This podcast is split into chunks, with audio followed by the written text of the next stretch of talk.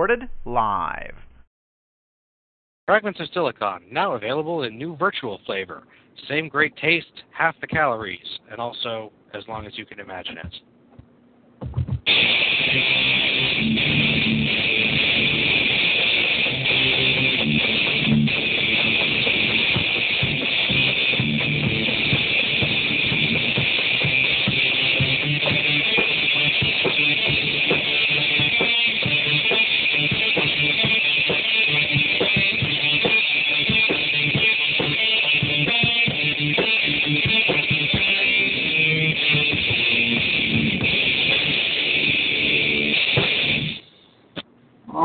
Welcome to another installment of Fragments of Silicon.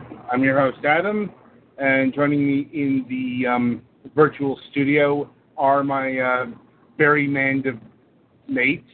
Uh, Thank you, I Ogre. think. Trying to rob some Englishmen and take all their booze and then something about Prince John. I don't know. Yeah. If you and if you subscribe to Ivanhoe, go fuck yourself. and Petty Fan. Are you keeping up with the Commodore? The Commodore is keeping up with you. Ah, I see someone watched that commercial recently. I watched that commercial a few years ago, and I still haven't gotten that jingle out of my head. It's a very effective jingle. Anyway, um, Well, is, but- is it a jingle or is it a threat? Both. yeah, it, it really comes across as bold. Like, anyway, You'll find out if one comes to fruition. Yeah. Because the Commodore just got assigned to a new one of the new nuclear subs, and not that Commodore. I know. So know. then both. Anyway, so uh, on to the news. Uh, let's see. Um, Petty Fan, why don't you go? You seem to have uh, news this week. Also, you never know when you'll Actually, this- disappear again. Actually, this week has been kind of good in all things considered. Huh. I've ordered a new um portable battery for my phone. Mhm. So, hooray! No more dead battery at Walmart. Is that a booster? Um, kind of. 'Cause my mom keeps suggesting the booster for my phone, but I have no idea what that is. Mostly because I haven't looked into it, but eh. One of those like extra Basically, capacity it's kind of batteries. no. What it is is it's basically like plugging your phone into the wall, but instead you're plugging it into another battery pack and it charges off of that. yeah, that's what I figured. Um, I started a savings account to hopefully save some money to get a new graphics card because mine's getting a little old. Um, have to look into that soon. yeah. Final Fantasy 14 is not kind to graphics cards, No, it is especially the lower end one. I believe it. Uh, anything else? Um, we found a local Asian market here in town, and I got a whole bunch of snacks from there. Surprisingly, not not much of it's actually bad for you. Weird how the Asians work. Define bad for you. Uh, most of it had like seaweed and stuff in it, so it's actually somewhat healthy. Huh. And there was also mochi and stuff involved, which my weakness. Just remember, choose. I don't think I've ever had that. I did it a couple of years ago. Hmm. Pretty good. But yeah, Green tea variety. I think I'm done. All right, uh, Ga- Galix, uh, you go. Um. Well, I am having to take care of the house a bit for the weekend because my parents are going down to celebrate Easter with my grandfather, I guess. So I should have plenty of time to try to catch up on some of the video games I'm missing. Uh, meanwhile, I've been spending quite a bit of time trying to write up characters for the Pathfinder game to fight because uh, it's hard to, as you go up in levels, it's harder and harder to uh, make monsters of appropriate difficulty level, especially by giving them actual class levels with complicated features. But I guess I'm the one who chose chose to have those things in the game to start with, so I have no one to blame but myself. Other than that, not a whole heck of a lot going on lately. Hmm. All right. Uh, shifting over to Ogre. Uh, we're creeping ever so closely to finishing off Ocarina of Time. God, that went by faster than I expected, though. Granted, close around this time we were doing we were starting up Xenoverse, so Yeah. I don't think games have ever felt like they've lasted that long since then. Well, you've been working on uh, Ocarina of Time for what, three months now? It should be about right, shouldn't it? Thereabouts, maybe three. Yeah. Like, I think you got started in November. Uh, I think. Yeah. And uh well, I mean, obviously we've been done sooner, but we do that three game thing, so So it goes. I mean, you. eh, whatever works. Uh, I mean, really. Looks fine for us and everything. Uh apparently poor Naka was feeling bad that Monday, though everything worked out a lot better. I was, I was worried he finally caught something I got. Because, you know, I guess They'll have. that's a fair trade at some point. I, I guess. well, you get me sick with con plague one time, and I bear a grudge against you for a thousand years. Um, let's see. Anything else? I ordered a new mouse because this one's finally starting to go out. It's been like the one of the crappiest, poorly made mice I've ever gotten. how What much? brand is it? Uh, some Microsoft thing. Ah, I think I had one of those ones. I, I like I picked it up the same day we went to do the uh So what you're saying is bargain bin. Well, it wasn't bargain bin, but it was a cheap one I needed because I picked up the same day I got the webcam because that one time we did that recorded episode that nobody saw. Mhm. well, that, that was because the footage was choppy as fuck. Yeah. Um, should be here either this week or next week. And uh, I'll, I'll be I'll be happy to have it because I have not had a good middle we uh, the scroll wheel for months. oh man, I hate it when those go bad. This thing Especially is the- this thing is crap from the start, and the click went out like a few months ago, where it's like it still works, but it's just one of those like you have to finagle it right, and I guess you have to do a blood sacrifice and hope the lunar planets, the lunar bodies line up correctly and all that crap, and like it had a little I- I rubber use the it had a little click rubber strip on it. The little rubber strip on it that like wore into after a while, and I just peeled it off, and Ugh. it's just like the bare bones wheel here, and now the left click is starting to go out because it's like double clicking when I just think single click. So Oh God. So what? that's why I'm getting a new fucking mouse that hopefully will last a year or so. What now? The same one I think Petty has, like a Razer Typon, Taipan, yeah. Taipan, and uh, I'm Not familiar with that. I usually go with Logitech. Yeah, I I usually use mm, this Logitech here has lasted me a few years. I bought a spare one like last year just in case. I haven't needed to pull it out yet. But I did need to replace. Uh, I need, did need to order some new equipment this uh, past week. Yeah, but that was just because I I just kind of want a solid mouse that has a little gameplay potential to it, and since it's a Razer, they tend to do that.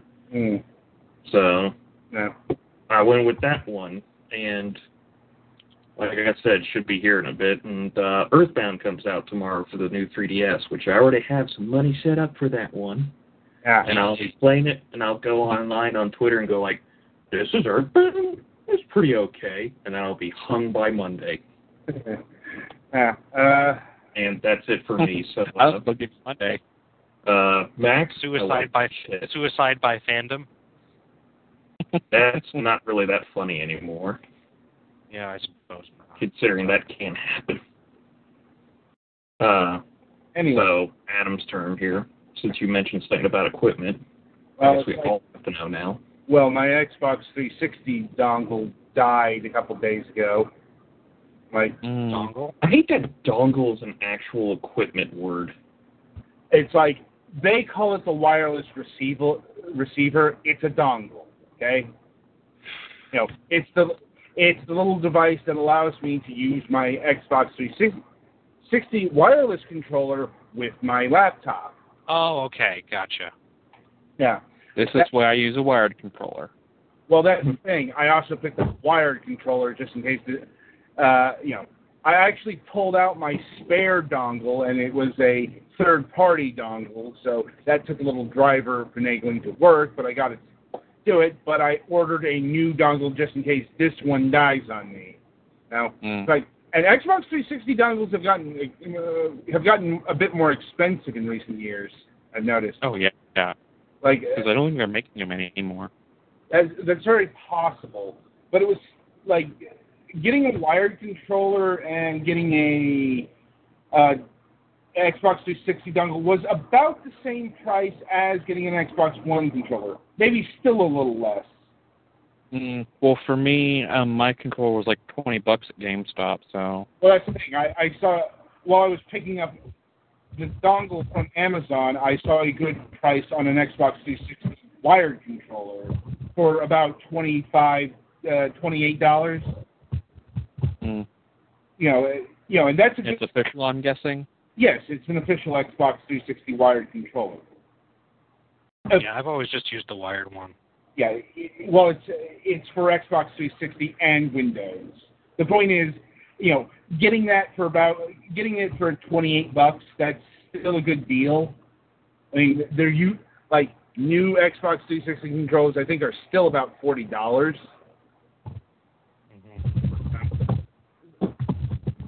Yeah, so hmm the I point think I got my 360 controller pretty cheap. So I picked up a, like a PS2 controller for like 20 bucks at Walmart one time. It was hilarious because Knock had like to buy a new one that was like 40 bucks. I think GameStop was involved, so that should solve that dilemma. Mm. Anyway, uh, let's see. In other news, well, uh, I've been scrambling with the Fragments of Silicon schedule because, well, for various reasons, we had the uh, next two weeks worth of guests uh, cancel out, you know, and delay the interviews till June. It's always Already spring or GDC. summer, isn't it? Uh, well, one of them was because of GDC. You know, like that that was a bit of an interesting one because one person was like, I, I can do it now, and the other one was like they couldn't. Uh, like ultimately, it was decided to delay that so both could do it. Uh, and uh, let's see. And next week's uh, guest, uh, I actually requested the delay because their game got delayed. Ah, so we wouldn't have as much to talk about. Yeah, it's like there's not much on the, the game that they're making, uh, Necropolis. I, oh, uh, so I've been working on that. I I found a replacement for next week, uh, just today. Still working on next week. Also, we may have a double interview or two in the next couple weeks because, well, here's what happens. I have to scramble to rebuild the schedule, so I have to ask a lot of people very quickly. hmm So, and so you know, the possibility this has happened before. The possibility, you know, getting like three guests within two weeks has happened, and so you know, you kind of have to stack the show. Just putting that out there now, so you know the schedule is understood as it develops. Outside of that, uh, I think that's about it for the news. So, merrily we shall roll along to the interview portion of the uh, broadcast. And this week we are welcoming back to the program Josh of Crescent Moon Games. Hello, Hello. I'm here. I am back from the bedroom. yes, he was having some trouble in the um, pre-show segment with his bedroom door. Uh, it actually wasn't locked. It was just closed really tight. That's good to So hear. the handyman was over, and the handyman figured out that it was really tightly shut. Hmm. So he opened it for me. And that's the end of our story related to the door. Indeed. Uh, so, well, first of all, uh, you were at GDC recently. How did that go? Um, actually, I wasn't at GDC. I was getting ready for GDC um, because we had some stuff launching this last week, or actually submitting, I say. That's why I didn't go to GDC. It was a hardcore getting it ready at the 11th hour thing. Um, and we got it submitted, but then it got rejected twice. So now we're back in the hole, or whatever you want to call it, we're in that waiting for review thing. Hmm. So the game is Hammer Bomb, hmm and uh, it's like a dungeon. It's a dungeon crawler, but I'm calling it like Pac-Man because you're in a maze and you can. It's sort of like, I guess auto run is the right. Maybe not auto. run. You know how Pac-Man you just kind of go and it's like that, but it's the first-person dungeon crawler, so it's a little different. And um, it's waiting for review. Hopefully, we'll release next week though. Indeed. Uh, and That sounds more interesting than the name evoked to me when Adam told me about the title. Yeah, the name just came from the weapons that you use in the game. And it was going to be called Hammer Bomb Bow, but then I decided to shorten it to Hammer Bomb, and now it's just Hammer Bomb. But there are lots of other weapons too. Um, it just happened to be that with it. And uh, I kind of pictured it as more of like a, because it's a mobile game, correct? it is a mobile game. Yep. I pictured it as kind of like one of the Jewel, well, not exactly like uh, Jewel combining games, but like one of the, a game where you're like Minesweeper or something. Mhm. Oh, you know, there's that other that I've been playing lately. The game I used to play. I think- feel like it was years ago, but remember Dungelot? Dun, Dun, Dungelot? Remember that game? Paper, but it's a roguelike. You're tapping on the little squares just like Minesweeper, and it reveals you Yeah. to an enemy. Yeah, I've been playing that a lot lately.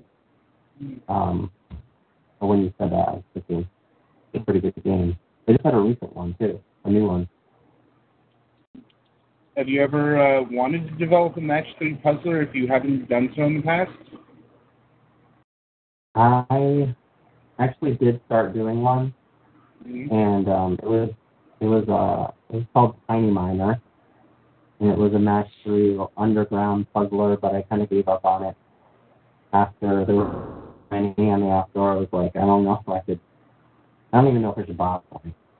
It's like every other game, you know, can do something, Right. and uh, I kind of gave up on that endeavor. Hmm. I'm not sure if that's unfortunate or fortunate, to be honest. I mean, I, I suppose that depends on what kind of play style you were going, because you know, I actually happen to like premium uh, match three puzzlers, but I absolutely detest free to play match three puzzlers. Well, I think there was a re- like a almost like a resurgence of Match Three after what was that game where there's a little guy on the top and you can kind of get weapons, but then it's a Match Three at the bottom, and it was kind of oh, what the heck was it called? It had a weird name. I It was like all, all letters or something. I think I know what you're talking about, but it's not coming to mind. Like, Well, they made the game after that called You Must Build a Boat. I think it was called. uh huh. And um, anyway, their first really innovative match three that puts the character at the top and they have to attack. Is, is that how Puzzle and Dragons work? I don't know. I haven't figured that. Puzzle and Dragons works if you've have you ever played Puzzle Quest? I know, yeah, I know Puzzle Quest. Yeah. But, uh, um, Puzzles and Dragons is basically that. It's basically an RPG combined with well a match three puzzle game. Okay, so yeah, this is very similar. It was like it was pixel art, I think. Mm-hmm. Um, actually not called up to look that up. But anyway, yeah. So there's a resurgence in Match Threes that was sort of com- combination of RPGs and things, and then it kind of died out again. Mm. Things come and uh, go in waves. So, uh, getting back to Hammer Bomb, um, uh, Petty Fan, did you have a chance to play the game? Petty Fan? Oh. Oh, he dropped. Had to reboot his router. Wah, wah. First one, I he's the one who actually played the the game, was supposed to. Oh, Yeah, of, of course. Well, there are Um, games we can talk about in the um, interim. In fact, uh, there, you well, you being a mobile first company, you've released quite a few games since your last appearance on the show. Uh, let's see. Uh, we'll start with Tiny Empire. What is this game? this game is Tiny Empire is kind of like Angry Birds, but uh, medieval. And actually, now that I think about it, there's another game that's like Angry Birds but medieval, and it was what was it called? Castle Crasher? Oh, Castle Storm. Castle Storm? Is that what it was? Um, that's the one I'm thinking of uh, from Xenogears. Like precursor to Angry Birds. Oh, Oh, Castle Crashers. Castle Crashers. That's that was a No, brawler. Like okay, not Castle. Castle something, but it but it was right before because I remember reading the comments on Touch Arcade when the Angry Birds came out, and they were saying, "Oh, this is just a copy of Castle blah blah blah," and then of course Angry Birds got some stuff. uh, Um, where were we going with that again? uh, that was Oh, mobile games. Yeah. Okay. Your game. Okay, Tiny Empire. yeah, Tiny Empire is just like a, it's almost like you have this overworld map, Uh-huh. almost like a Candy Crush or a Zelda 2. But then it's a map. Then it's a Angry Bird style gameplay with various enemies that have different uh, attacks and things. So it's kind of kind of cool. It's got um, got a really neat pixel art style, like a 16-bit And actually, that developer right now is working on a game called Legend of the Skyfish, which is another Zelda-inspired game. Um, it's based, it's like Zelda, but your whole thing is that you are you have a fishing pole as a weapon, so you use it as a sword and a grappling hook and various you know other puzzle solving things. And um, it's kind of early in development, but it has a neat hand painted art style, Like, oh, it's interesting. sounds interesting. It's kind of it's like it's I'm like I'm not exactly sure how to describe that. It, well, it's it's like Zelda combined with Legend of the Fishing King. Did you guys ever play that another mobile game called Big Tight? It was a really cool art style, but we were actually shooting snot. Sadly, it doesn't ring a bell. It's a really, Yeah, but- really, really good game. But it has some of the similar mechanics. So you guys should definitely play that game. Yeah. It's one of my all-time favorites. And I admit I don't, Um, I don't play many mobile games these days, mainly because well I have so many other games to play. Uh, but anyway, now that Petty Fan's back, did you get a chance to play uh, Hammer Bomb? Don't tell me you dropped again. this is never going to happen. Betty Fan, you here? I think I'm here. Yeah. Okay. All right. Before you drop out again, did you get to play the Hammer Bomb? Yes, yes, I did. All right. So, what did you think of it? Not only did it um, remind me of Pac-Man, but it also kind of reminded me of Ultima in many respects, just without the RPG elements. Uh, which, I don't know if that no. what. Uh, like one of the early Ultimas, or like Ultima. Six? Yeah, it was just more of the walking around the dungeon aspect of it. Because all the monsters die in one hit, so you don't really have to plan accordingly. It's just whack 'em. So it's more just the movement. Reminds me of Ultima. And do you have any questions about the game? Um, really, the only question I have is, do you guys have to line up your own advertisers, or is that all just handled through Google? I'm not really sure how the free-to-play thing works on Android. Oh. Oh, um, that's right. I gave you an Android bill. Um, so what you do is you choose a ad provider, and in this case, I chose Vungle, B-U-N-G-E, or B-U-N-D-L-E, and um, basically you just integrate their ad system, and then whoever wants to advertise in the game when it launches is who advertises the game. So, Hmm. and and most people do, you know, mobile free to play games. They usually do video ads because those are those make the most money, and the interstitials don't really make any money anymore. So you kind of have to choose that. And how we set it up in Hammer Bomb is that you can earn coins by watching a video, which I think is similar to Rocky Road. And then um, I think after seven minutes, you're forced to watch an ad. So it's like every, and then you can pay to remove ads, and it becomes a premium game basically at that point. Hmm, I don't remember being forced to watch an ad. I usually died before seven minutes, so. Yeah, yeah, it takes a while. I try to make it almost like too fair to the player at first because I don't want people getting annoyed when they Yeah. play it. So I was kind of not wanting people to see an ad unless they're wanting to earn more coins or something. Mhm. Um, and you know maybe we'll have to change it if people aren't watching any ads and we're not making money, but we'll have Yeah. to see how it goes. So that's basically it for how the ads work. Also, I'd like to thank you for giving us the option to turn off head bob, because good lord, that makes me sick. Oh yeah, that's what actually that's why I put it in there because it makes me sick. It makes me really sick. I felt like because I was playing it so much that I felt sick all day long, and I was like, and even without. So, have you had any performance issues with like lower end? Oh, go ahead and finish your thought. Oh, oh yeah. Well, anyway, I, you know, getting sick, so I turned that off. But even without that on, just the the weapon still moves up and down. Mm-hmm.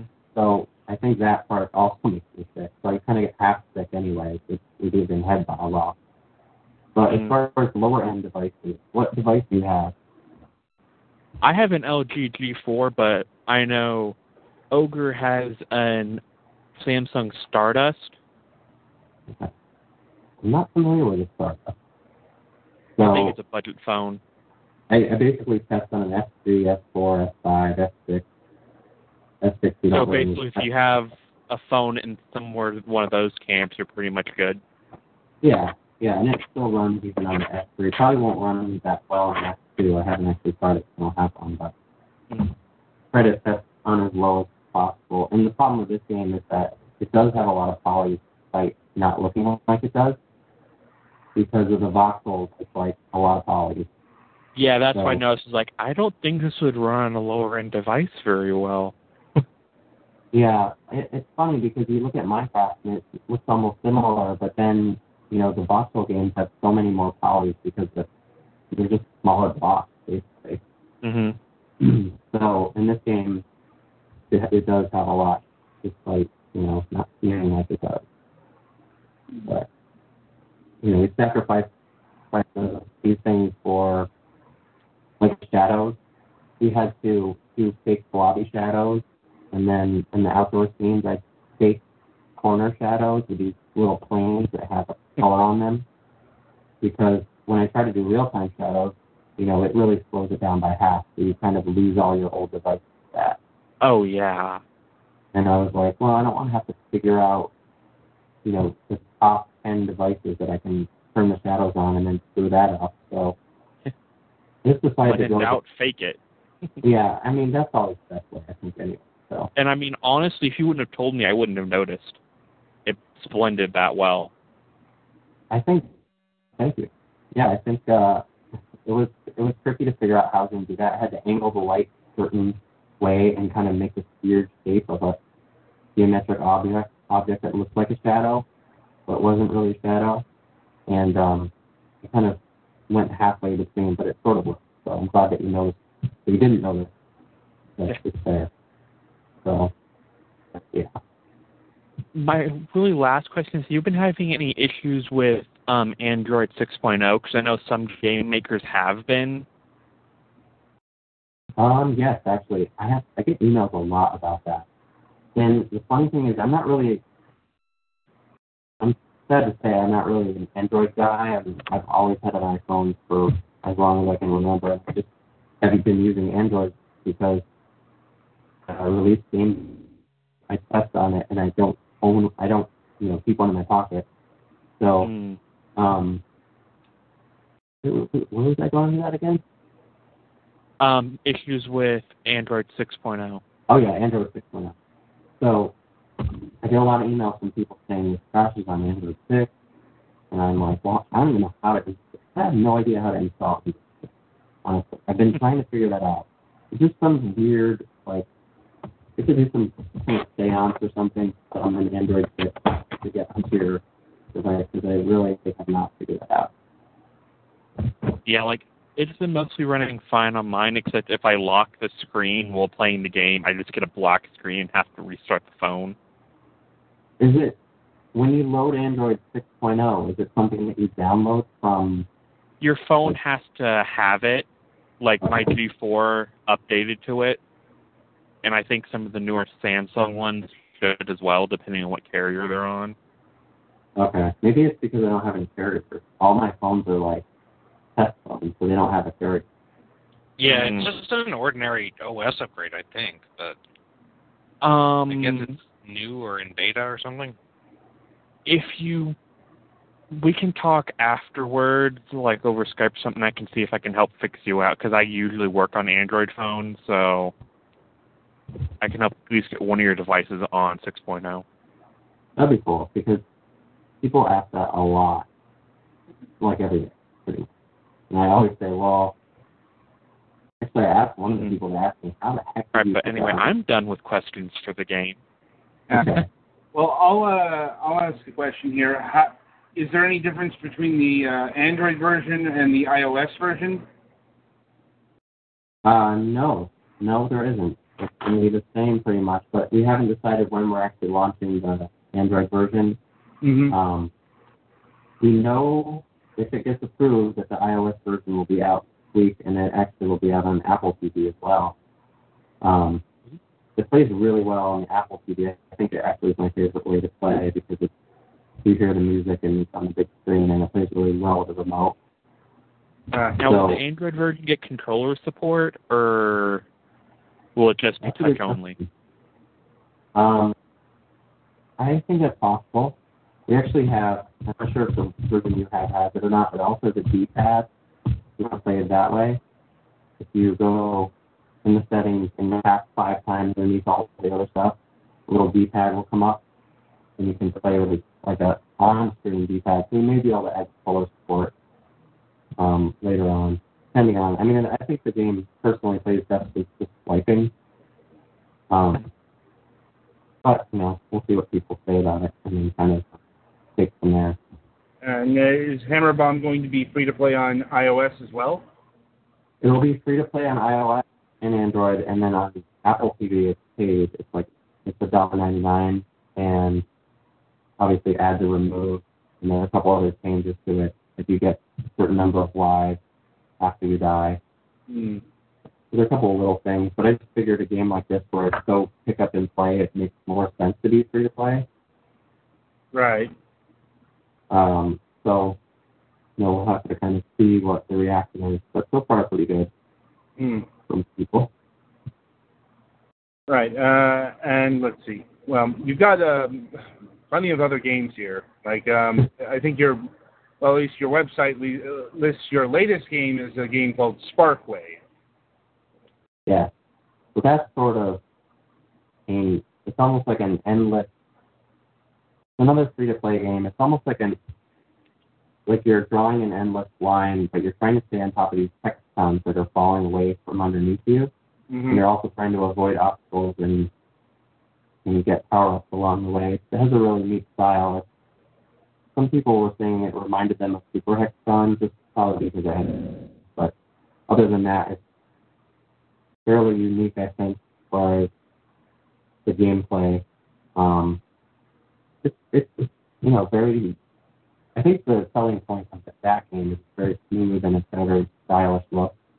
Mhm. Um, and it's free, so you can download it, try it. It has ads.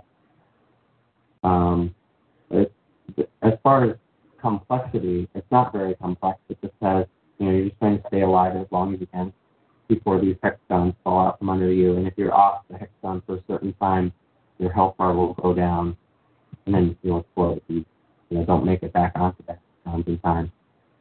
Um, I think I have a trailer for that up on my website. It's been a while. I need to update my website. uh, I'm like, I- I don't. I'm on the page now, and I don't see a trailer for it. So, That means I failed.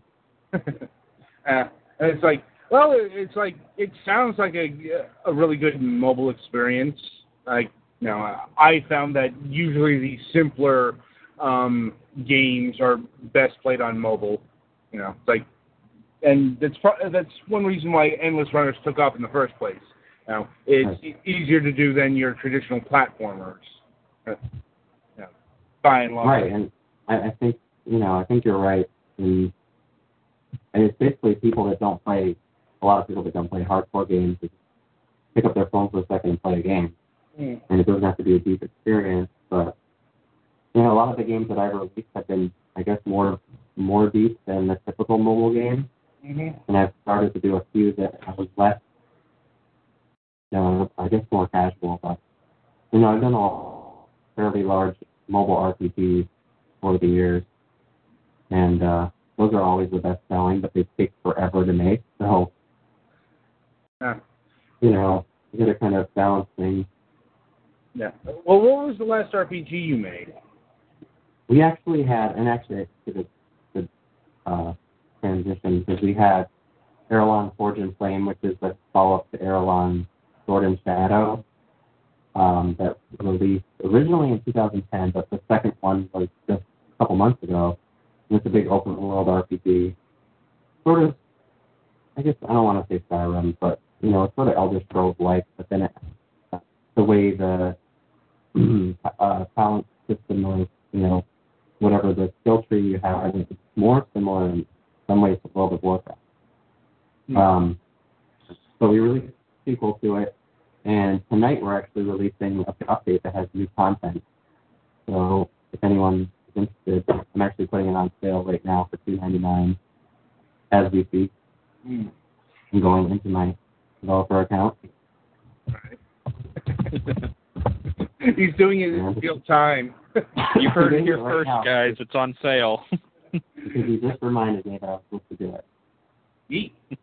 And So what, yeah. and what's in the new content update?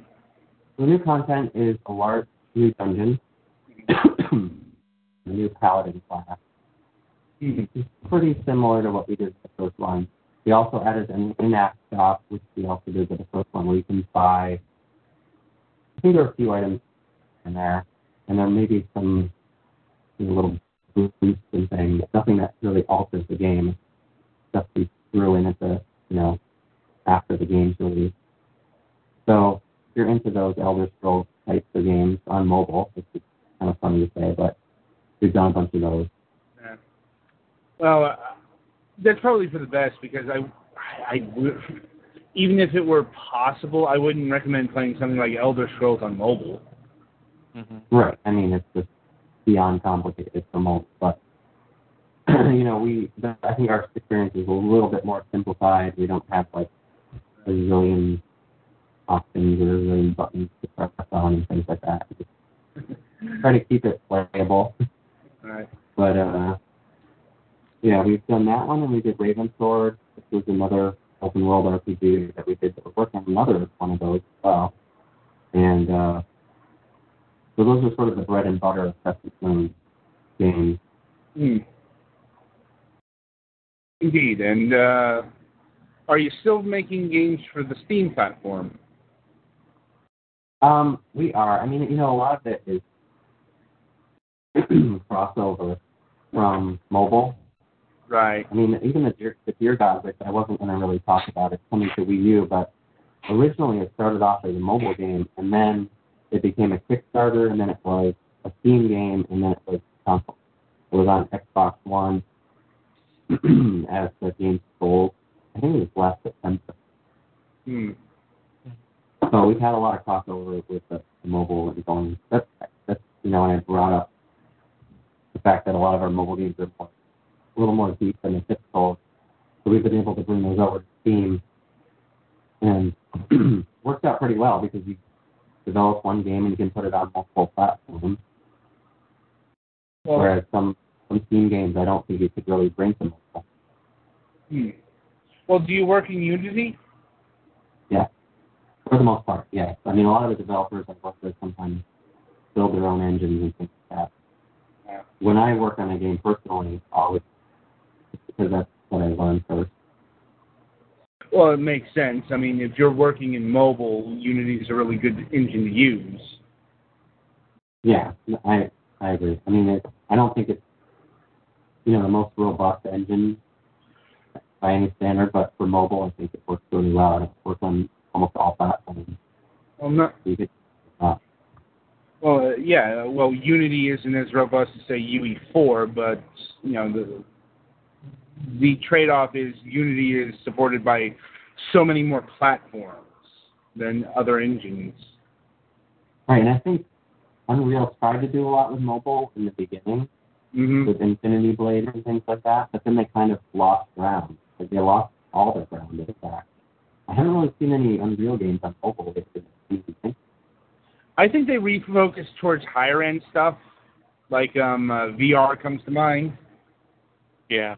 Right, right. That makes sense. Yeah. And I wonder why that is. I mean, I feel like a lot of the big, you know, a lot of the companies that got big on mobile did so well. So maybe Infinity Blade kind of like was on a decline. So It might be that mobile devices can't handle UE4. yeah, that could be too. Uh, I'm like, I think they can, but you know, uh, certainly not. You know, the UE4 you'd get on the Xbox One, Mm. PlayStation 4, and the PC. And I think from what I remember, they had such a large team on that game. hmm Maybe it was like a loss leader where they didn't really make money. They were just kind of more into the technology of it versus, you know, trying to make a profit. As far as Infinity Blade goes, maybe that happened down the line, but I know the first one was apparently the, like the most profitable game that they ever released. So Hmm. I, oh, I, that Unreal ever released? no, uh, no, Infinity Blade. Oh, you mean the developer of Infinity? Yeah. No, it's like so. I don't know what happened with that series. I don't know what happened with that engine. Um, but there are still, you know, fixed losses. Um, Unity's gain. Yeah. well, I, I think you know I, I do like the Unity engine a lot. It's just you can't really get the photorealism of Unreal that I've seen. I mean, some of the things I've seen in Unreal just are you know mind blowing. Oh yes, uh, I've seen some amazing stuff do, uh, done in UE4, but I'm like, that- and that's not the kind of aim you'd have on mobile anyway. Like, there's really no need for that with such a small screen. But hmm you know, I guess actually now now that you think about it, I mean, with all the VR devices, you've got small screens right in the middle of your face. So, you know, they're going to kind of have to do that unless you're just tethered to a PC. But it seems like the Gear VR is pretty prevalent now. I have, I think, one or two test ones. I had an old Oculus, the first test kit. Mm. I couldn't say how uh, prevalent VR is or is going to get because th- there's so many factors, and you know, it's like, Yeah. You could spend an entire episode devoted to talking about VR. well, we have in the past. yeah, I'm surprised you haven't. Yeah, I'm like, we've talked. It, it- granted, it was a few years ago, but I mean, right now, uh, you know, VR is about, you know, like the high end stuff is about to be launched. But I'm like, I'm pretty sure that that's going to remain a uh, niche for a while because, well, you know, you- you're talking about six hundred and eight hundred dollar headsets on top of very powerful hardware, you know, Yeah, like a fifteen hundred dollar computer or something like that. even like the PlayStation VR is being like, like there's the rumors that there's going to be a PlayStation 4.5 because it'll handle VR better. You know?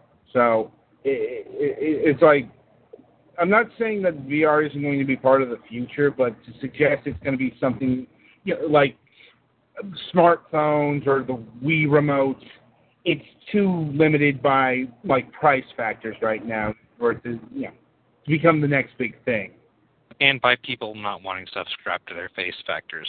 Well, that's a that's a different thing entirely. But like, uh, you know, th- it's good that there's enthusiasm for it. Uh, I'm interested in some of the stuff that's uh, going to be done in VR. You know, um, not all of it, because you know we're we're going to be going through VR's uh, you know awkward phase, and nothing. You know, th- th- there's going to be a lot of well, you know, what what can we do with VR and all that stuff. And I don't think they have a Wii Sports eh, lined up. Maybe they do, and I haven't heard of it. I mean, maybe Valve will have. Uh, um, what are you? What are your thoughts on you know like mobile VR and the like? Me as in Josh. Yeah, I mean like, uh, are you planning on developing anything for the Gear VR? Um, you know, I I actually thought about developing Hammer Bomb for VR because you could you could play it with the Gear VR flight pad. Hmm. Yeah, The only problem is on that. easily bomb it like the first time you play stuff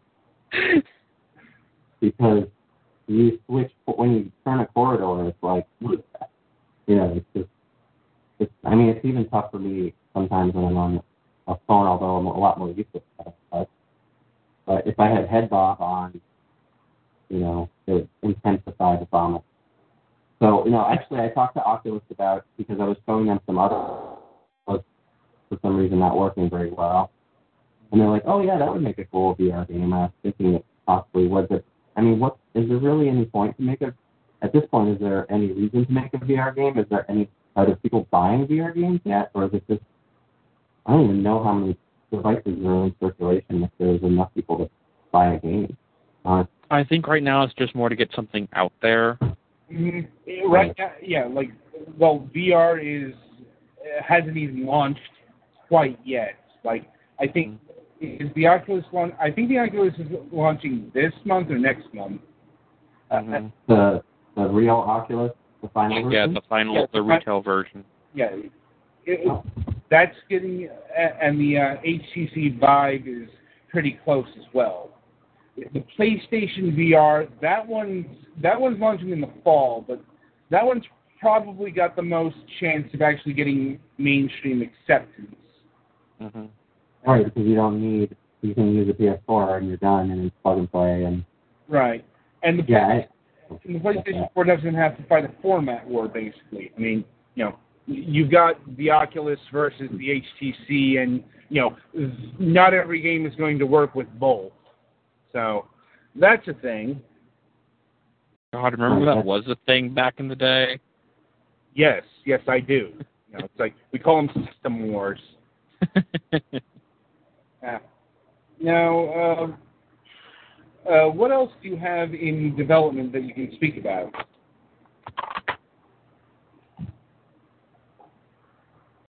Hello? hello. Oh, sorry, I had to grab water. Okay. I'm back. So, did I miss? uh, well, what else do you have in development that you can talk about? Uh, Okay, let's see. Talk about skyfish, fishing, fishing as a weapon, and then talk about Sparkly as the already came out. We have a new Raven sword that we're developing that has a different art style than the traditional Elder Scrolls look. Um, this time we're going for a more minimalist. my headphones are on the wrong ears. A minimal, more minimalist look for it. Um, what else do we have going on? I feel like there are other games. I can't think of. That's probably why. I, also, why I didn't go to GDC is because I didn't have as many games to show from last year. Usually, I bring five, five or six games to show, hmm. and um, this time I basically only had the hammer bomb ready to demo, so I wasn't going to go, you know, through all of it. Unless, you know, you never know what will happen. But. So the, the main games, you know, coming out are Skyfish and the new Raven Sword. And I have a couple, actually I have a couple of games coming out for Android. They're more casual. There's one called Dual Road, which is like a match three, but you're matching pieces of land as your character walks through an environment. It's got Amiga style graphics, is what I can compare it to. Hmm. I'm not sure why. It's not like it doesn't have that 16-bit look. I don't. What was Amiga? Was Amiga 16-bit or was it? Amiga was 16-bit. It was the world's first 16-bit computer.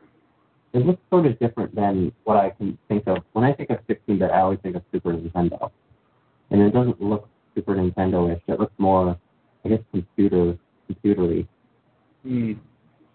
So, so anyway, there's Dual Road coming out, and then there's another game that's another casual game called Elven the Water Sphere. It's, it's, it's sort of like an endless hopping game that looks like a 16 bit. I guess I'm doing a lot of 16 bit looking games. I don't know why exactly, but they just happen to be coming. Developers send me these games that, you know, must be in right now. But you're you're hopping over various 16-bit looking terrain that almost looks like Super Mario Land, and then you know different obstacles have different ways that you can hop on them or slide them down or whatever. It's a nice looking game. It's coming out on Android first actually, um, and I think that's all that we have coming out. I think at the moment. Oh wait, no, there's one more. There's Operation Dracula, which came out on iOS already, but now it's coming to Android. And I don't know if you guys are. Did you guys play Operation Dracula? I have not. Probably not. Doesn't ring a bell.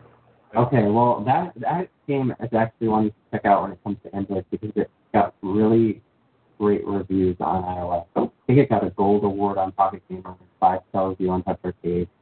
It was it's a basically a bullet hell sort of shoot 'em up, and it's very over the top. Like it reminds me of Street Fighter. It reminds me of Street Fighter 2 if it were a shoot 'em up.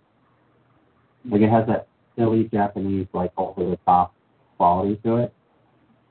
And it's, and it's very uh, lots of explosions and that 16-bit style again. But it's it's a fun one for sure. Yeah. Well, do you have anything coming console side? Well, as I, I think I briefly mentioned, we do have the Deer God coming out for Wii U, Mm-hmm. but that's being supported by Mobot Studios, who did Paper Monsters Recut, and another one called Rockybot, Mm-hmm. and it, Kickstarter for the Deer God. And we may have talked about this on the last show. I I think that was we one of the did. things we talked about. Yeah. When we did the Kickstarter, that was one of the consoles we chose to try to, you know, release for, and that was one of our stretch goals that we hit. So we actually, I was working with Mobot, and they, they were finishing out Paper Monsters Recut, and it was doing really well. And I said, Mm-hmm. it'd be kind of nice if you guys ported it, because I know nothing about the Wii U. So they kind of just they just took it on, and they've I think they've it's already passed. It's already been through review once, and now they're putting it through review again. So it is pretty soon it will be coming out. So all the Kickstarter backers Mm. will be able to get their codes pretty soon.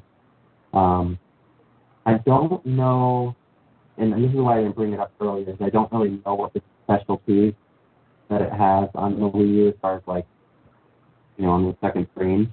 If they're Right. doing anything there. But yeah.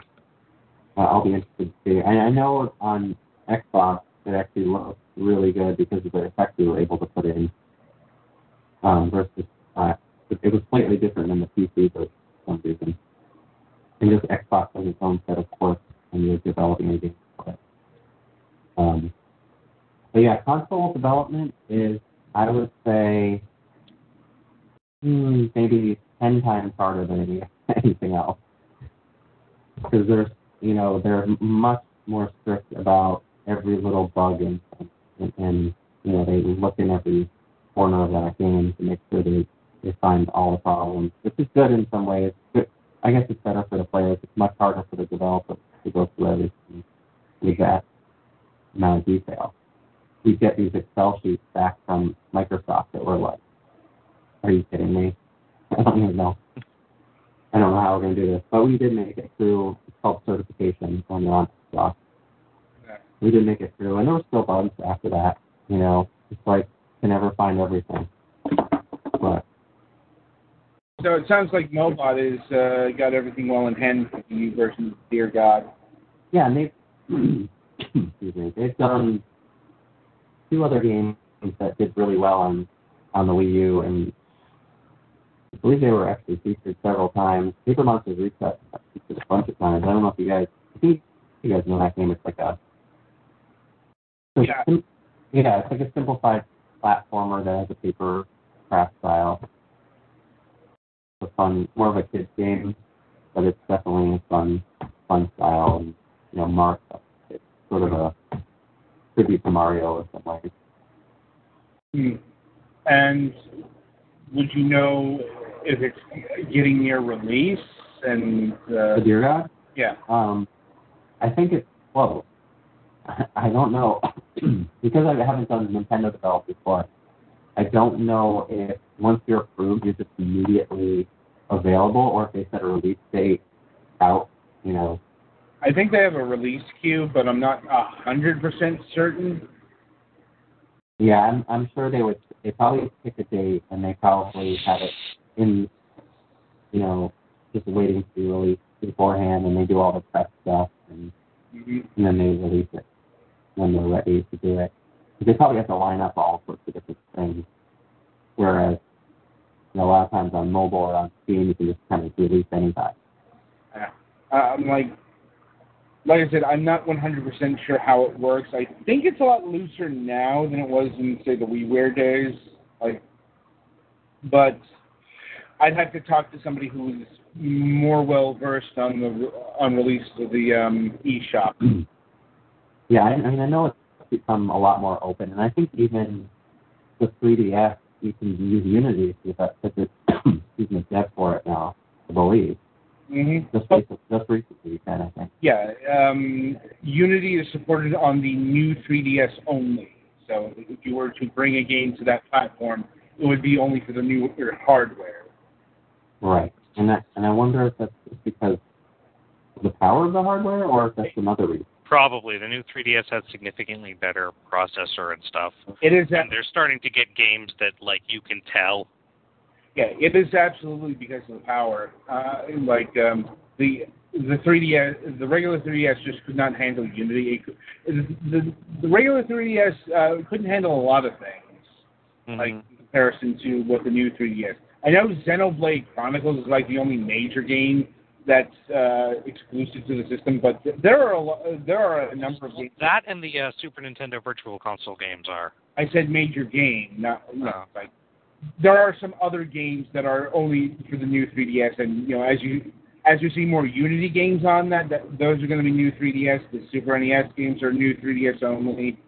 Um, well, and The Xenoblade, Xenoblade Chronicles, I didn't I didn't realize that that wasn't a new game also. Like, so it's only th- new 3DS. Yes, uh, that is only for the new 3DS. In fact, that's why they built the new 3DS because otherwise the, the game wouldn't have been able to be done on the 3DS. Ah, You know, uh, But like Sma- Smash Brothers loads way faster on the new 3DS. Hyrule Warriors Legends, from all the things I've seen, playing it on the new 3DS is like, or on the old 3DS is like playing the original Hyrule Warriors in multiplayer mode, meaning that there are some lag issues and there is frequently not enough monsters spawning for you to get good combos going. Hyrule Warriors might as well have been for the new 3DS uh, with just how much of a performance boost it got. But like Ocarina of Time got a performance boost, and it's got that second stick where you can move the camera. Uh, there's a lot of games that were improved with the new 3DS. Mm-hmm. So, uh, I'm like, now one system I haven't heard from you yet is the PlayStation uh, uh, family. Have you ever looked into development for that? we um that's a good question. We I did look at it, but um, thanks for the Deer God. But no, for whatever reason, Sony never really cared. Oh. So it made me not really want to care. I was just like, you know, with that, with Microsoft, they were so interested with that game, and I showed Sony, and they were like, mm, nah. so I said, well, you're not interested. I'm not really interested, so kind of left it that way.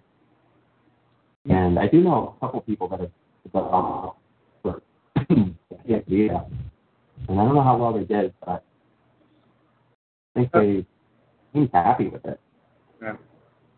Well, if they usually develop for the PlayStation Vita, it's because they're developing for the PlayStation 4. Could be, could be. It was uh, you know the is it Orange Pixel? You know those guys? Um, who? Orange Pixel. They did Gunslug and Uh, not familiar with them. Hmm. No. But we've certainly, had, Pixel. yeah, though we have had a, a number of developers who on this show who have made games for the PlayStation 4 and were at least trying to get their games on the PlayStation Vita. Because Sony really pushes for crossplay. Ah, Yeah. yeah. Well, they're not. They haven't been pushing for the Crescent Moon crossplay, so I kind of haven't been that interested. But Yeah. you know, you never know. We'll see. Maybe there's a game that will interest them someday. We'll see. Indeed. Um, I wouldn't know personally, but who knows what the future holds. Anyway, well, that'll about do it for this time. Um, uh, Josh, once again, I'd like to thank you for coming out here and uh, talking about the games. Thanks for having me. Yeah. and hopefully we'll have you on again in the future. Sure, certainly. All right. Um, so, uh, Petty Fan, play us to the next segment.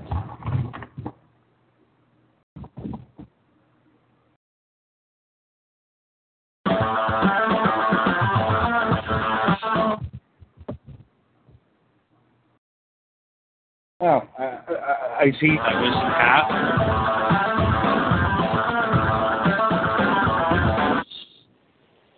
Work that. Did it cut out? Yeah. Did well, it, yes, but there was like a 30 second break in the middle. Yeah. Fun. Sorry, uh, our uh, petty fan here is still having internet problems apparently. Yeah. No, So let me get a new router, but I don't have 180 bucks for a good one. apparently not. That's distressing. Anyway, so welcome to the topic of discussion.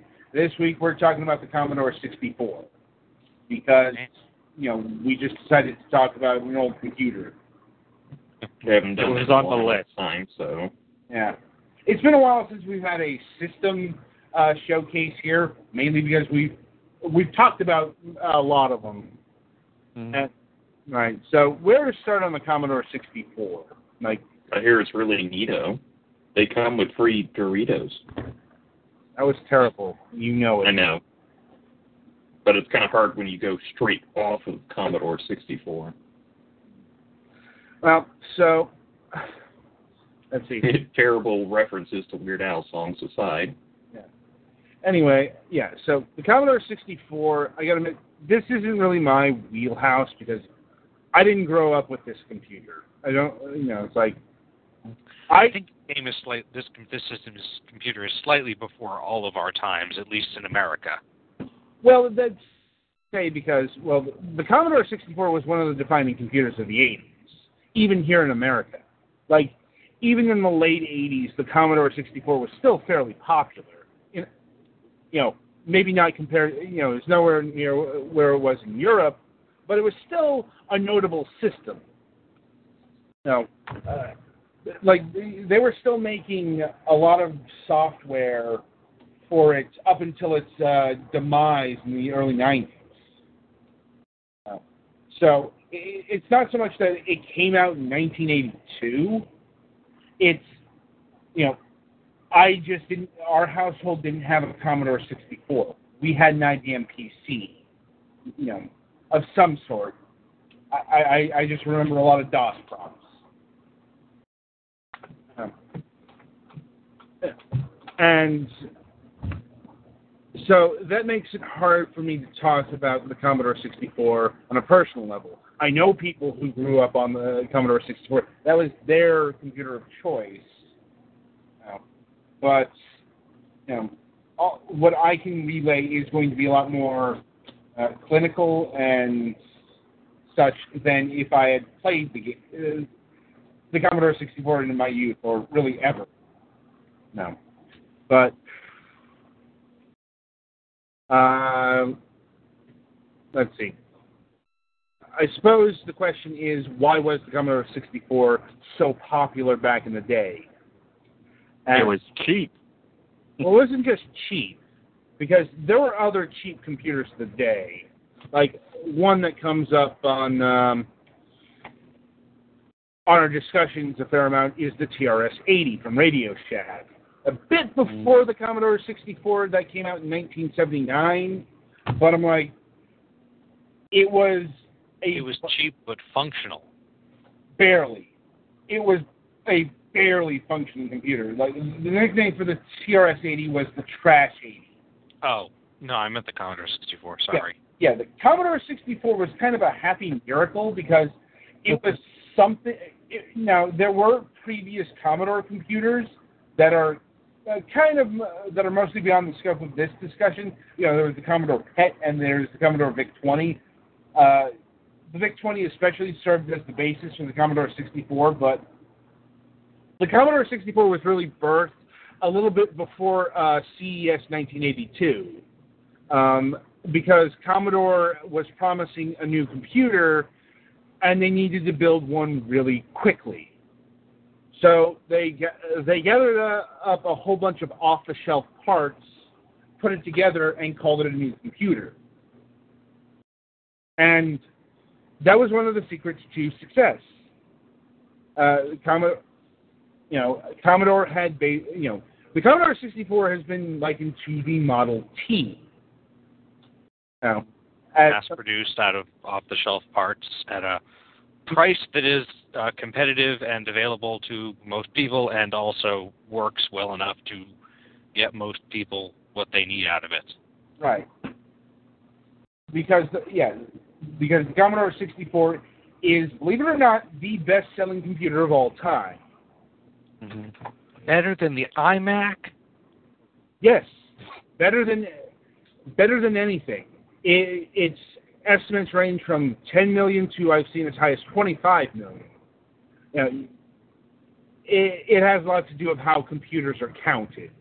hmm You know, Yeah, there's not just one iMac. There are like 10 billion different kinds of iMacs. Okay. Or like if you're just going solely by you know Windows use using PCs, then yeah, it'd smoke it. But like actual model of P- PCs, the Commodore wins. Right, because there wasn't that many models of the Commodore. There were there were more than one. Like there was the Commodore 128, which see the name Commodore 64 comes from um, how much memory it had. And yeah, the The Commodore origin, the origin of the 64, you mean? yeah the Commodore 64 meant it had 64 kilobytes of RAM in it, or uh, like that, that, that's the space we're talking about here. This You, might you, will, you will recognize this as like one one millionth of the amount of RAM that is considered standard today. Right.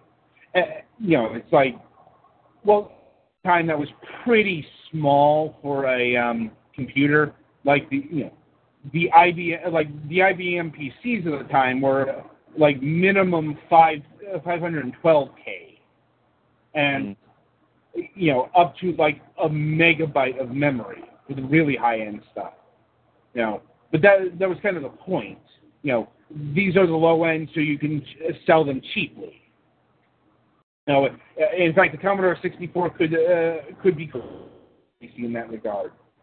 Now, because you know the IBM PC was meant for high-end business and just kind of shuffled along into video games. Hence, industrial business machines. Right. Um, but the you know like and the Commodore 64 you know use games to its advantage. Like you know a lot of computers actually did this back in the day. Because you know the computers were sold on the notion of you know doing your taxes, or for your kids, they're going to learn how to read, or they can do their schoolwork on it. But it's also, hey kids, guess what? We have these cartridge slots in it that you can hmm. easily plug in a game, and you Don't tell your parents. Seriously, there were. Uh, it wasn't for the Commodore 64, but there's a Commodore VIC 20 ad on uh, YouTube starring William Shatner that that highlights this shit. Now, And the cartridge slot was hidden behind a little door on some of Yeah. them. and yeah, it's like, and that was another feature of early uh, computer, early microcomputers. They had a they had a few ways of dealing with input that you you know you don't that you didn't even see like um, a a few years down the line. Like you know they had the you know they had the not the three and a quarter inch floppies that th- those are more the late nine uh, late eighties. The Uh, five and a whatever floppies. Yeah, the five and a half uh, floppies. They had the cassettes. Like, oh god, the cassettes. Which are dirt cheap and very stable in terms of store, or pretty stable in terms of storing memory, at the cost of having a read time of several minutes. yeah, Well, uh, the, the stable actually depends because it depends what the stuff is printed on.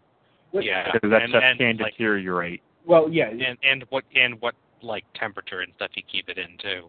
yeah. Well, stable for the purposes of of uh, of uh, short you know, of storage. Like, you know, nobody's nobody was expecting Commodore 64 cassette games to last 25 years. Uh, uh, but like the mo- like the best way to deal with games of you know like 1982, especially arcade games, was on cartridge. Now it- it's like your more PC-like games came on the discs, but you know shit like say Frogger or Asteroids, um, Dig Dug, what have you, came on cartridges. You know, because that that's uh, Well, it helps that cartridges can have a little bit of extra to help make the game run better. Okay, so I've just been handed a note here. Uh, apparently, MSP has been can has been canceled for tonight. So we got time, guys. Yeah. Yay, time. Pull up a seat, little ones. We're going to teach you about the Commodore. Yeah. Well, as best as we can. Yeah. Like I said, if some of my friends uh, from uh, you know one of my other circles were here, they could tell you all about the fucking Commodore 64. You know, like the, the, they could tell you, you know, they could tell you the games. Uh, and such, but I'm like, I don't have like like a- good friend of mine played Pools of Radiance on the Commodore 64, and that was one of his favorite games. Uh, it's one of my old school favorite games, but I played that on the IBM PC. That, that's kind of that's kind of another thing with the um, early computers. You know, games didn't really remain exclusive. Mhm. Yeah, they'd, they'd all be ported to one or the other other system with varying degrees of Right. fidelity and quality. Yeah. And the Commodore uh, certainly held its own in that regard. Uh, in fact, probably the most notable is sound. For my money, the Commodore 64 had the best sound of the early computers. That's the tip, yo. Yeah. Well, uh, well, considering, and this is an actual thing. Yeah, it it had actual sound hardware and software in it. Yeah. Well, yeah, it had the special, it, it had the, the special SID chip, which gave it a very distinctive sound, to the point where there is a genre of music out there called SIDcore. Of course, there is. well, it, and you can, and you know it, it is of this thing because it's got that. It's hard to describe if you haven't heard it, but that whooshing sound that's associated with SID chip music. Uh, it's like, Whoosh isn't. I I know what you mean, but Yeah. whoosh isn't the word I'd use. I don't think. uh, it's like, uh, well, it's kind of hard to describe because it's a completely artificial sound. Mhm. You know, it doesn't really sound like anything that is normal in the world. It, Yeah, it's a little bit buzzy and metallic, sort of. yeah. I don't know. Yeah. Uh, Still, it, it, there were people out there like the Follin brothers, um, fans of Naka. Um, like uh, Dan Follin's the one who scored Solstice. Hmm. Yeah. And, and they did a whole bunch of like Commodore 64 uh, games. Like- Like my personal favorite is the um, Commodore 64 version of Bionic Commando. Like I highly recommend ch- checking out some of the music there. Yeah. And, and speaking of which, um, another thing that the Commodore 64 and uh, indeed its brother the Amiga spawned was the demo scene. Mm. So who knows what the demo scene is? Like actual computer game demos? Sort of. It, it's related to building of demos. Mm. I cannot believe I'm the only one who knows what this is. I was never that much of an early PC gamer. I, it rings a bell, but I'm sorry, I'm a little bit out of it today too. Uh, Honestly, with this crowd, are you really shocked at this point? Not really. But okay, so the demo scene. All right. Um, it's about getting the most out of a machine. Now, Ah, okay. yeah.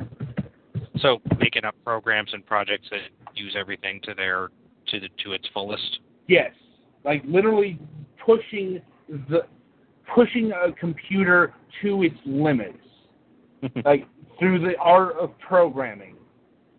You know, and it it develop you know it develops in in in the European um, areas out of uh, software cracking Mm. and it evolved off. It wasn't just the Commodore 64, but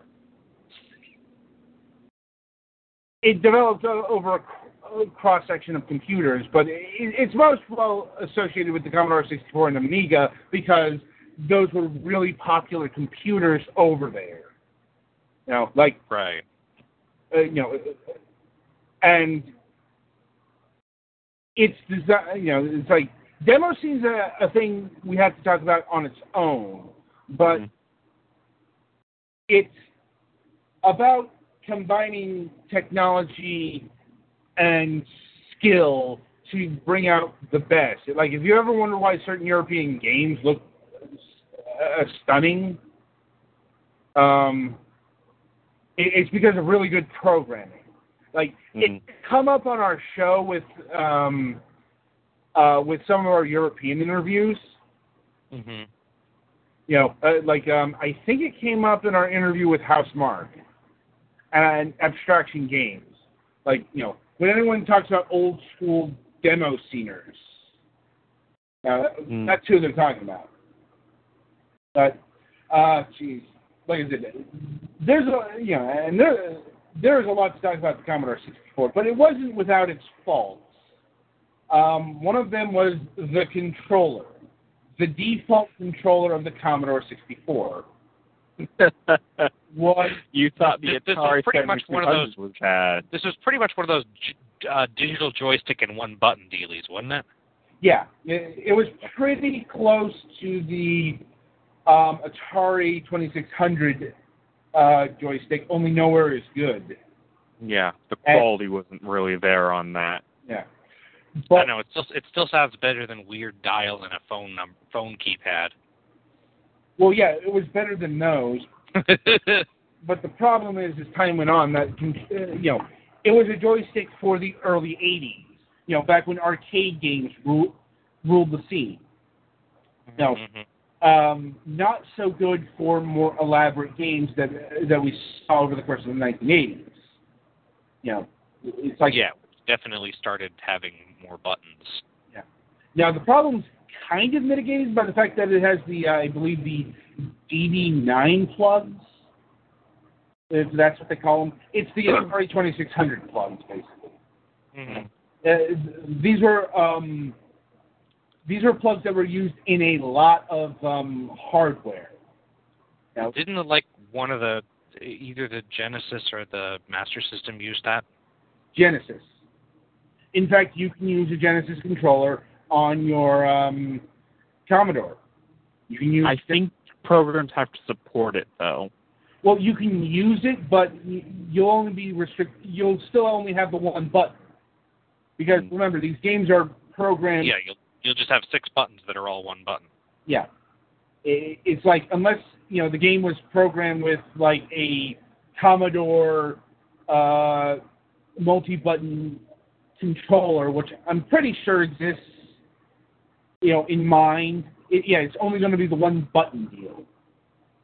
Now, it, like I said, that, that, that's why it can be mitigated somewhat because you know the, the Genesis controller is a lot better than the Commodore 64 uh, stick. Uh, but uh, and the Commodore 64 was limited in its um, graphic capabilities. You know, which definitely started hurting it as the 80s went along.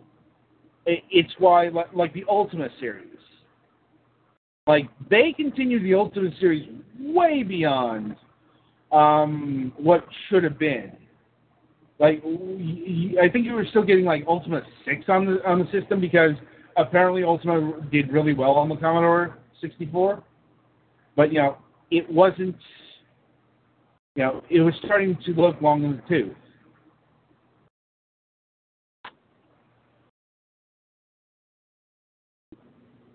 Not often you hear the phrase long in the tooth.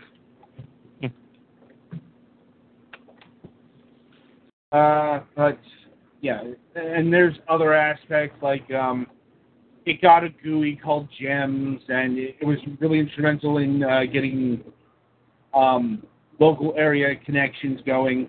But And that that GUI is for the non-game programs mostly, like for word Yeah. processing on the Commodore 64 or whatever. yeah, it's these are things that are kind of beyond the scope of gaming. Now, Yeah. Where the, A GUI stands for Graphic User Interface. So it's basically like a desktop. yeah. Um, do you know by any offhand? Uh, I mean, I guess there must be some games that use the keyboard, but was that like a usually a? Because the the actual computer yeah, was one unit with like the cartridge slot and a keyboard and a disk drive, I believe, wasn't it? yeah, uh, I'm pretty sure you could use. And then it connected to a monitor that was separate, Um, yes, or, or you could connect it to a separate monitor. yes, I believe so. Hmm. Well, it's like it wasn't that hard. Uh, like computers, like it had not a lot of parts by design. Yeah. Yeah.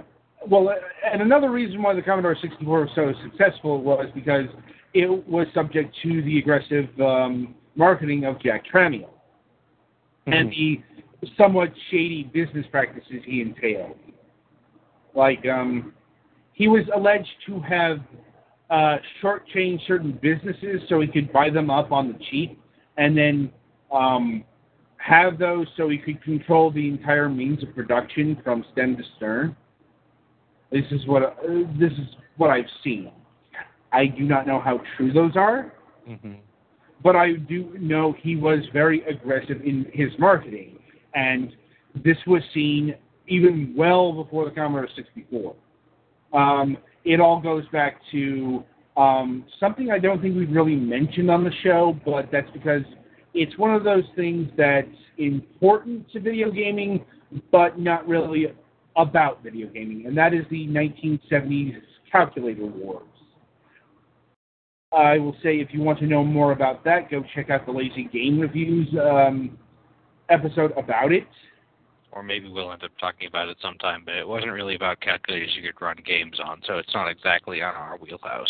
No, we will not be talking about that because it's not about games. You know, it is something that affected games, but I'm like, it was about, well, calculators. And, you know, programmable games on calculators came a lot later than this. And, but for the purposes of this retrospective, Commodore was one of the grand winners of that war because because of the same business practices, using very cheap materials, but still in, but still retaining enough quality um, to make it attractive to buyers and to a much bigger market than what um, you know what the higher end calculators were aiming for. Uh, you know, if you you can call it the Honda Accord model if you want a modern comparison. You know, basically it's something that straddles the lines between mass market value and actual quality. Uh, and you know, it was all very successful. In fact, too successful. So, and now we talk about why the Commodore 64 died. No. The, uh, it died because, well, it was too successful. Mm-hmm. It, that, it died for the reason it was born. Yeah. That was because, well, the parts that we're using were becoming more and more expensive. And the reason why they were becoming more and more expensive was because they were getting more and more outdated and less used. Mm-hmm. Yeah, the stuff that was um, not top of the line, but kind of middle of the road in the uh, 80s uh, was probably obsolete by the mid 90s, and then oh. got stopped being made by 2000, probably. More uh, sooner than that, like yeah, like the Commodore 64 literally died because it got too expensive to create and maintain. You know, and uh, and unfortunately, that was at a time when Commodore was doing pretty badly. Uh, but that time, like the death of Commodore, is not just like related to the Commodore 64 finally going by the wayside. You know, honestly, they probably should have done what Apple did with the Apple uh, with the Apple II line and drive it into the ground so that the Macintosh could serve as the proper successor. Like, you know, they didn't do that probably because the Amiga didn't take off like it should have, at least over here. Of course, mm-hmm. a big reason for that is because Jack Tramiel was no longer at Commodore. He was actually, you know, he was kicked out by his own board of directors. We will be, is the is the Amiga also a Commodore computer? Yes, it was. Oh, I didn't know that. Yeah, it was. It was picked up. It wasn't developed by Commodore, but it was picked up by Commodore. And, okay. You know, we really do need to do an episode on Jack Tramiel because he is one of the most colorful characters to ever be in video games.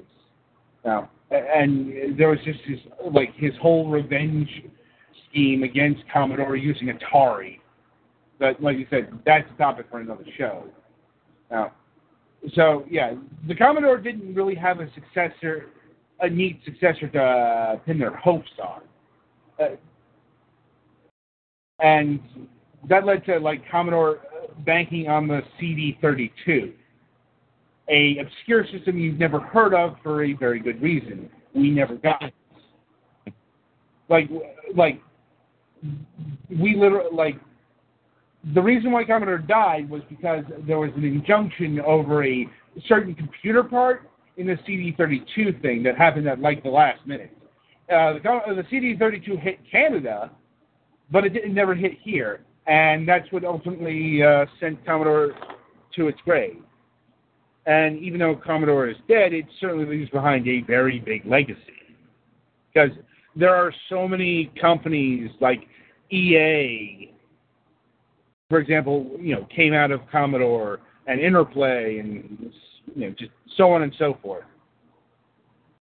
And you know, right. So, final thoughts on the Commodore 64. Um, it was a system that played games and got people into computers. Mm. I never really experienced it, but um, it does sound. I mean, it's obviously very important because of the games that be, that originated on it and continued on it, and obviously it was. If I lived in Europe, I probably know more about it than I do now because it, in Europe, that's kind of where they went instead of going to the NES immediately. Right. Mhm. Spe- especially if we're talking about con- continental Europe. hmm Like when you talk like when you talk about uh, the UK, like the UK had the Commodore 64, but it also had things like the BBC Micro, the ZX Spectrum, and so on and so forth. I know there were there are other similar local variants on that on that in like France, Germany, but you know like nothing spread quite like the Commodore 64 in Europe. Hmm. Right. Anyway, so that will do it for this week. Um, once again, I want to thank Josh for coming out and uh, doing an interview with us. hmm Yeah. So Especially on pretty short notice. no, he was planned. He was all. Oh, okay. It's the next. You were talking about the next one was. Yeah, next two shows. Okay, sorry, I misunderstood that. Yeah, Fair enough. Fair enough. And as mentioned, there is no MSP tonight because well, Mac, ha- Mac has to do his taxes. It's, And taxes are more important than podcasts. well, yeah, especially since the deadline's coming up here in a few uh, weeks. And if you don't want to do your taxes, well, you can just have an audition with the tax monster. Bye, everybody. I'll see you April 16th. I should probably actually get on that too some soon. Yeah, it's a pain. Luckily, luckily, I still live with a couple of people who are pretty good at doing that kind of thing. So, My taxes are already taken care of. Let's just say. uh-huh. like Flanders, you wake up at January 1st and done. well, how do you? You can't necessarily do it January first if you don't have your. Uh, Uh, well, at that Yeah. point, he was working for himself, so he could probably get him. Ah, yeah. If, if you're working for Uh, yourself and you have your act together, you could get yours. Yeah. Anyway, um, so so this Sunday we have two reviews and two episodes to do. We're doing uh, first up is a review of Nelly Cootalot, uh, The Fowl Fleet, uh, an adventure game that got released um, just yesterday, I believe. And um, we're also doing Way of the Samurai 3. I think you can see why I split this up into two episodes, like last time. They're both stories. Yeah, it's like uh, beyond that, they are very, very uh, like uh, they're almost like the diametric opposite of each other. See, what they don't tell you is that actually in the third act of the game, Nelly Cootalot just ends up in feudal Japan for no reason. Uh, it's not that it's not that surreal of a game, but yeah. So, and next week we will be having Rod Moye. I may be uh, mispronouncing this. M O Y E of Pixel Maverick Games. Uh, he just released a indie platformer called Candlelight. Uh, you know, kind of, you know, you play as a candle. I got admit, I haven't looked too deeply into this game because, well, like I said, I've been kind of rushing things, and still, you know, working on getting codes for that. So I'll probably delay the Moon Hunters review in favor of that. Should we get them? Um, and yeah, still working on two weeks from now. That's currently a blank slate, but something will probably arise in the next few days. More on that on Sunday. So until then, I wish you good gaming.